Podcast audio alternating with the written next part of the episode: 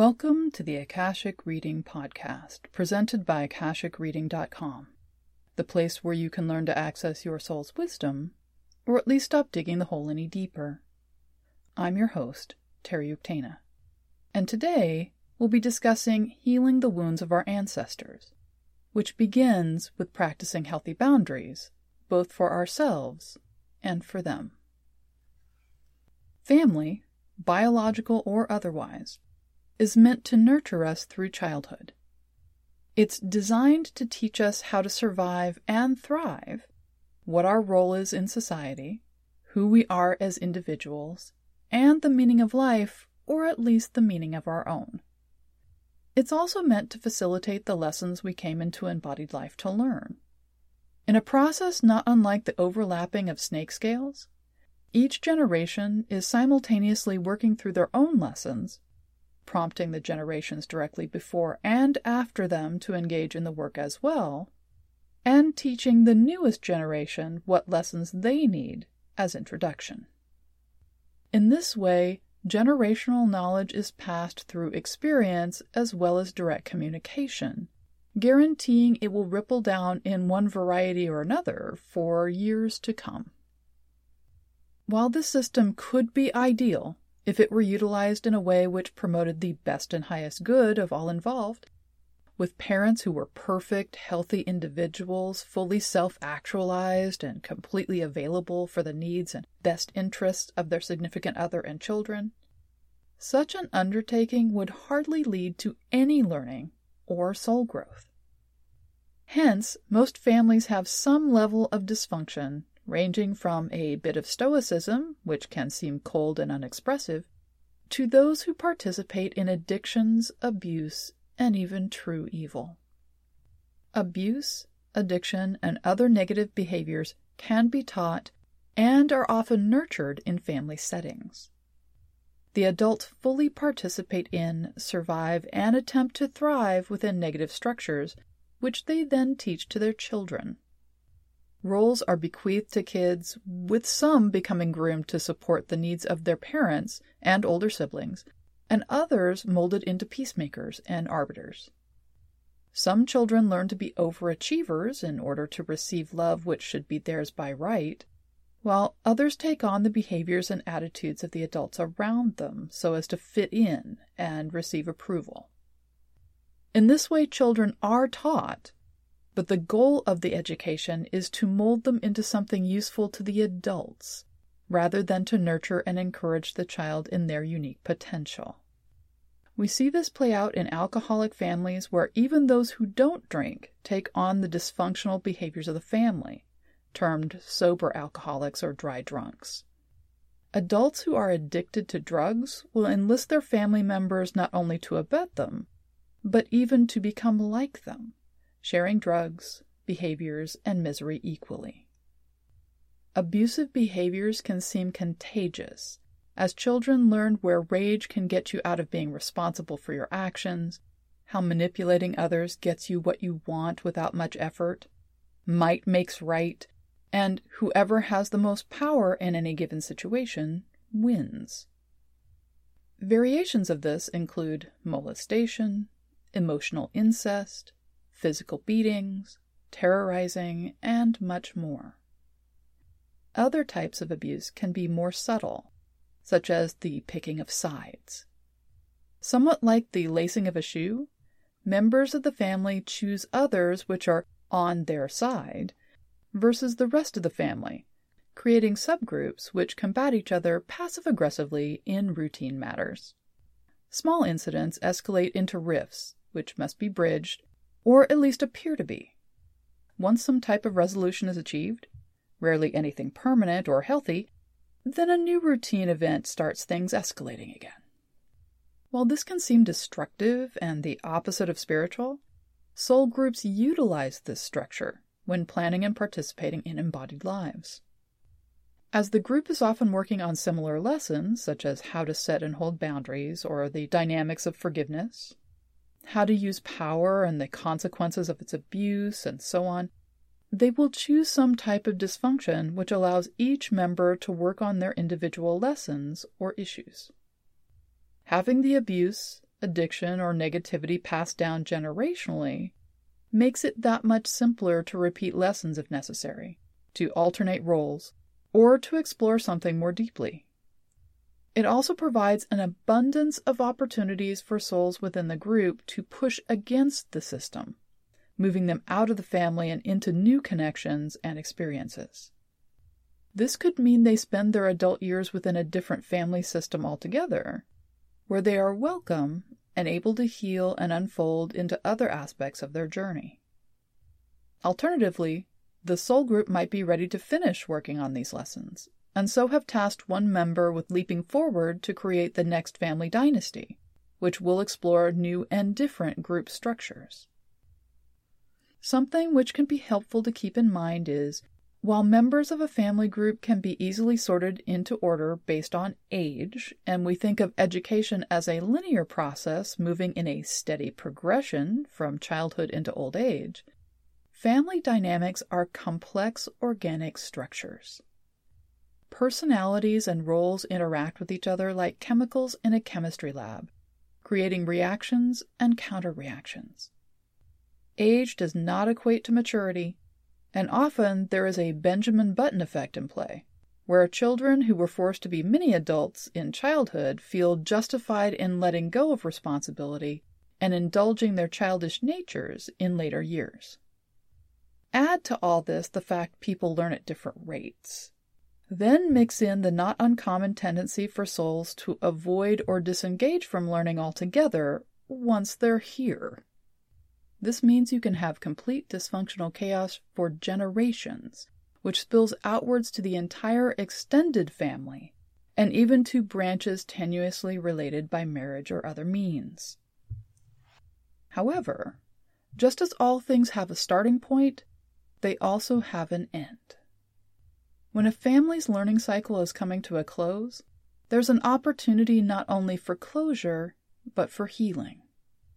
While individuals will have already begun to learn healthier behaviors, make more positive choices, and come to a new perspective on themselves and the world as part of the cycle's ending, there can be an additional level of healing which assists in resolving the dysfunctional family system. This is sometimes referred to as healing the wounds of your ancestors or healing generational dysfunction. Healing of this nature is a bit like hemming pants. You're connecting two different sections of the same material together in part by folding away the section in between. While the effects of the healing will roll downwards through the family lineage, spreading outwards to the generations to come, the healing is provided by a current, often younger, family member to those who have already crossed over. It requires the healer to be a family member who has not only identified the depth and breadth of the family dysfunction, but identified how it has affected and even become a part of themselves. From this knowingness, they will have worked through their lessons concerning it, healed themselves of it, and come to terms with who they are because and despite of it. Anchoring this healthy version of the family lineage in embodied life then reaches out to the ancestors and their ancestral energy as it flows through the family. This is a bit like manifesting with Akashic energy, only in reverse. Instead of bringing something into this world through their actions, the healer will take who they currently are, the experiences and wisdom they have become, and push the energy through themselves and back out into the Akashics, specifically to the souls who had embodied as the healer's ancestors. These souls, having already remembered who they were and what lessons they were meant to learn from their experience of embodied life, will also be in a healed state and potentially available to pass their wisdom and healing back into embodied life. The key to this type of healing is boundaries. As the saying goes, you can lead a horse to water, but you cannot make it drink. It is possible to cause harm by doing the wrong thing for the right reason. No matter what might seem best for all concerned, what would be in the best and highest good for the individual, or what seems obvious and necessary from the outside, every individual has free will. Forcing someone to do your will or to go against theirs, even if it's healing or exactly what they need, is abuse. This is one of the defining aspects of black versus white magic. Regardless of what the media and books have told us for centuries, most negative spirituality is practiced using the exact same tools as healers. Often, dark practitioners feel they're on the side of the angels, even while they leave swaths of harm in their wake. Healing the wounds of our ancestors begins with practicing healthy boundaries, both for ourselves and for them. It should be offered with humility and the knowledge that it may or may not be accepted. There could also be negotiation involved in order to have the healing meet the needs and specifics of the ancestors involved. Once initiated, a virtuous loop is created which provides all currently embodied members of the family the means and support to heal, which supports the healing and dismantling of the dysfunctional system. There is very little which is required to undergo the healing practice other than personal readiness. Having identified the depth and breadth of the family dysfunction, worked through your lessons concerning it, healed yourself of it, and come to terms with who you are because and despite of it, you will have the insights to hold space for others to do the same without judgment.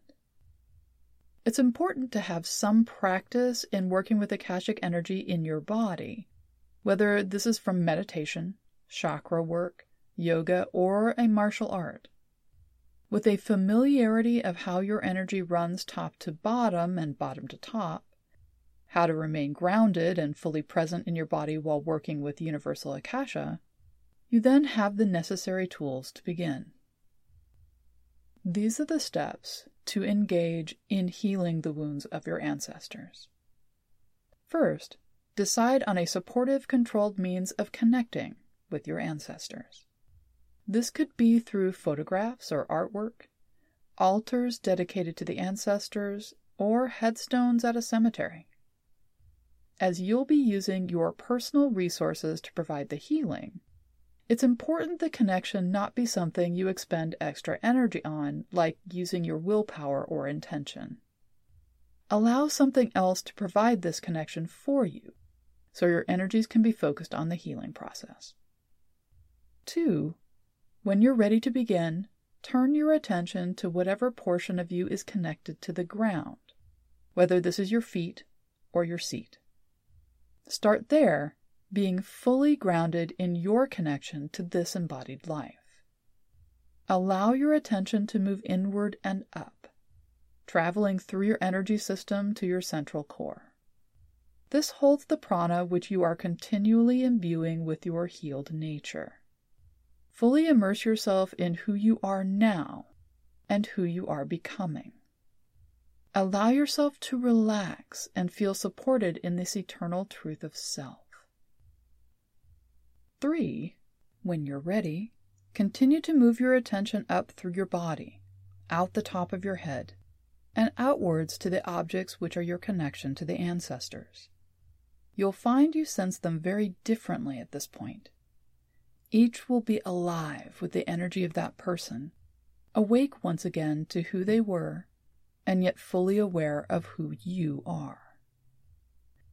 4. With each in turn, introduce yourself, explain what you wish to do, and ask if they are willing or even interested in participating. Hold space for them to acknowledge you and answer. They may be excited to fully participate, may refuse and leave, or communicate how much or in what way they wish to proceed. 5. Once you have their answer, you can move forward. If the answer is no, then thank them for their time and release the connection. If the answer is yes, then proceed to perform the healing. Either by putting your hands on the target object or extending your energy field, connect with the other being and support them in dismantling the lingering negative effects of the life they have lived. This will not remove the history which occurred, but will shift the energies flowing through them which are active and convert them into a form which sends healing. If the answer is qualified, and you are agreeable to the suggested modifications, such as providing them the healing energy but allowing them not to push anything further, proceed to work with them in this way. This can convert things which have been negative to more neutral forms, which at least stops further negative effects, even if it doesn't fix the damage already caused. 6. When the ancestor signals they're done, at least for the moment, then thank them and move on to the next. Repeat this until you can no longer hold space for the healing or until you've worked with everyone. 7. When you're finished, thank them en masse for showing up and all the good which has been done. Then withdraw your attention back through your head, down through to your center, allowing yourself to partake of any remaining healing energies which are ambient. Keep moving your attention slowly down noting how you've changed, grown, and become through the process until you reach the part of you in contact with the ground. Ground out any excess energy, thereby returning your system to its natural downward manifestation process. And that's all the time we have this week. Next week, we'll be talking about understanding the deeper soul level ways in which we connect with people, including soul groups, peer groups, and individuation. If you're interested in knowing more, check out my website, akashicreading.com. And if you're enjoying this podcast, please take a minute to show it some love on iTunes. Your comments are also appreciated. Thanks. Bye.